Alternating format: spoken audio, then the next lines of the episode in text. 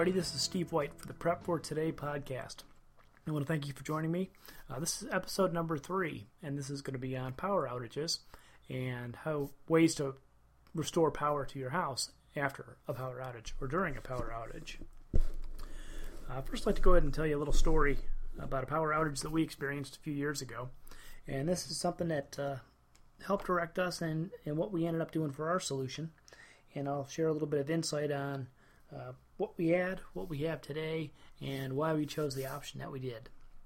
So, first, back on December 19, 2008, there was an ice storm that rolled through the Midwest, and it it, it hit the band of that ice storm hit us heavy here in uh, northern Indiana, and we had a lot of ice damage and a lot of trees down.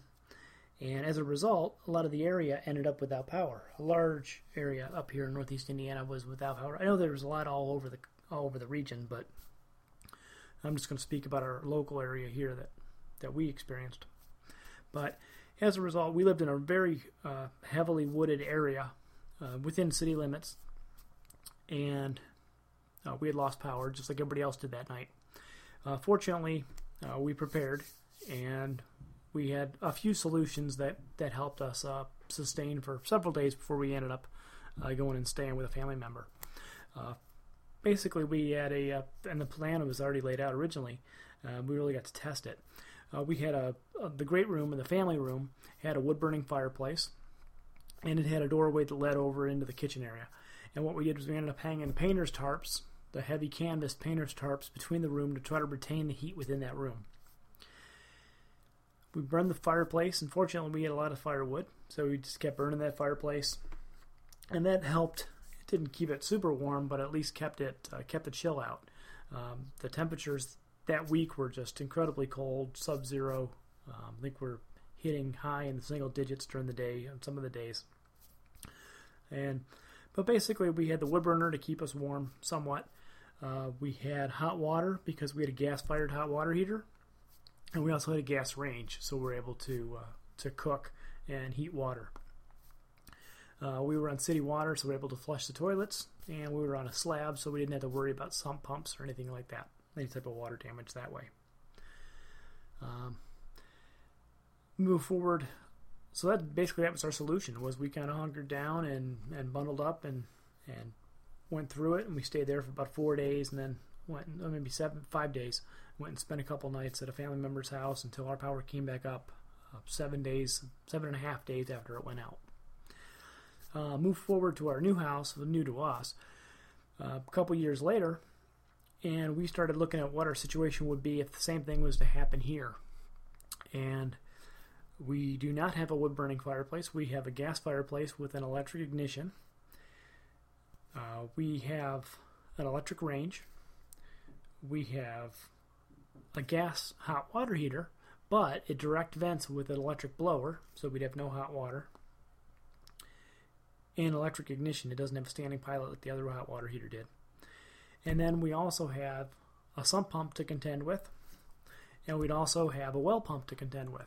Uh, fortunately, we're on city sewer, so we'd be able to flush the toilets, but we just wouldn't be able to uh, refill the tanks with uh, water.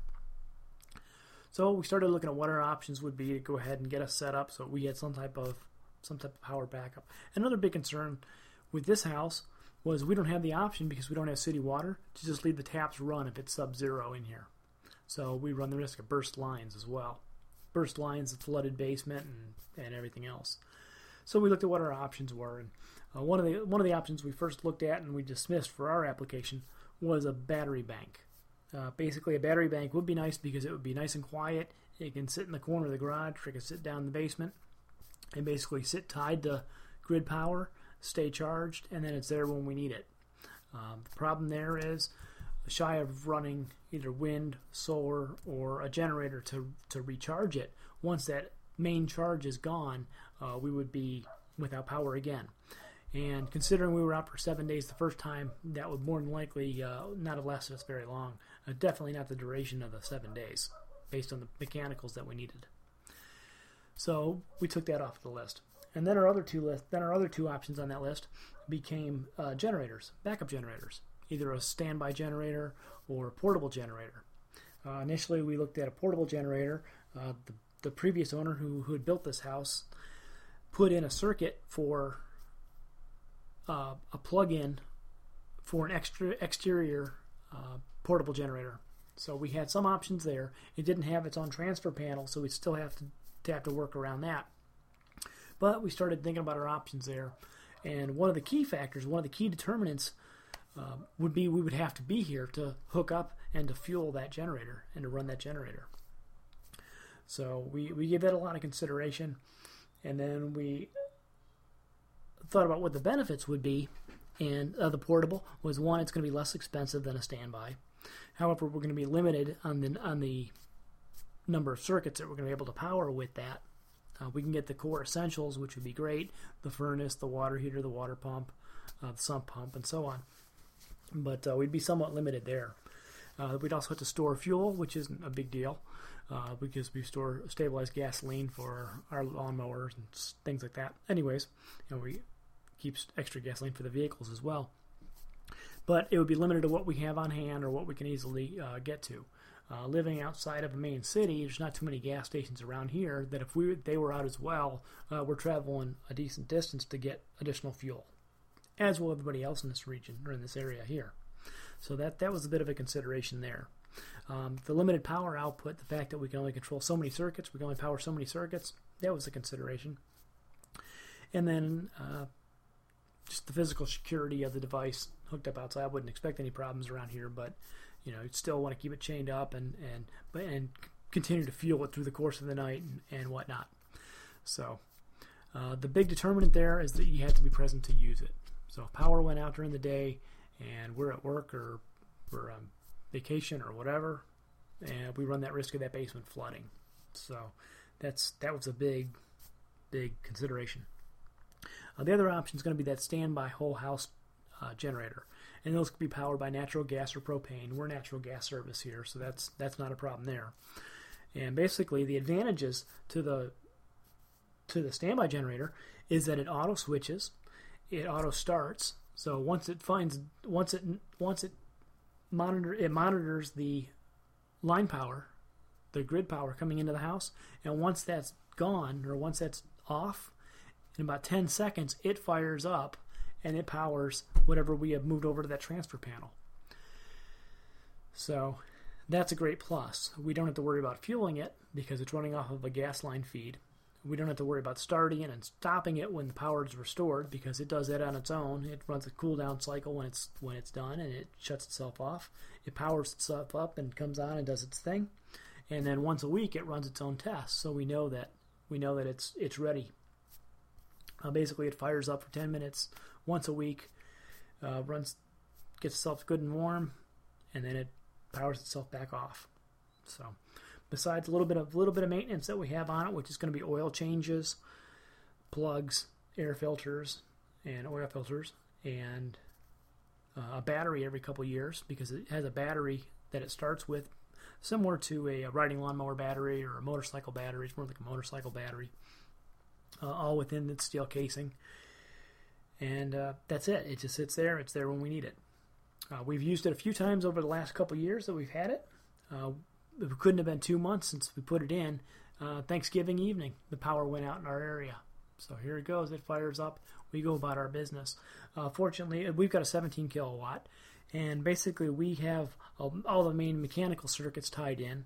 We've got the garage doors and the garage uh, lights. Um, a number of the lights throughout the house the bedrooms, the bathrooms, the, the living room, the TV, parts of the basement so we can get down there for the mechanicals and, and even just hanging out in the basement. As well as we even have the air conditioner on one of the circuits that we'd have to watch how we use that if we were to use that. But if we had a situation in the summertime when when it was uh, extremely hot, we, we had the option to run the air conditioning as well. And of course the circuits for the deep freeze and the fridge and, and all that. So uh, we don't obviously don't have the electric range that uh, we have here on that, but we do have the microwave and plugs that we can do crockpot cooking in. So it ends up being a, a, really good option for us. It's nice, nice to have peace of mind to know that when the power flips over, uh, we've got that there. So But that's just a little look at a few of the power backup options. I know we've got some wintry weather starting to roll in right now, like literally today. Uh, wintry mix is scheduled for tomorrow. Uh, we still have a lot of leaves in the tree, so trees. So if we end up getting some ice storms, um, that may that may wreak some havoc. So that's what encouraged me or, spurred me on to go ahead and create this episode, and just wanted to throw this out there. So uh, we've got, like I said, we've got a 17 kilowatt. And we've been really really happy with it. I think we could be just as happy with uh, an 8 or 10 kilowatt portable uh, that can provide some some power backup with uh, with a decent runtime. I know some of those will do a 50% load for 8 to 10 hours, so that's pretty good. And then of course you get the smaller ones that can run single circuits, like if you only wanted to run it for your your camper or for your uh, deep freeze or fridge. Um, some of those uh, can sip gasoline and, and really last a long time, but that, that's basically all I have. Uh, if you have any questions, comments, or feedback, uh, please stop by Prep for today and, and leave them. I'll go ahead and be adding some additional show notes for this as well, as well as uh, you can find other episodes there. So, this is Steve White for the Prep for Today podcast. Thank you for your time and have a great day.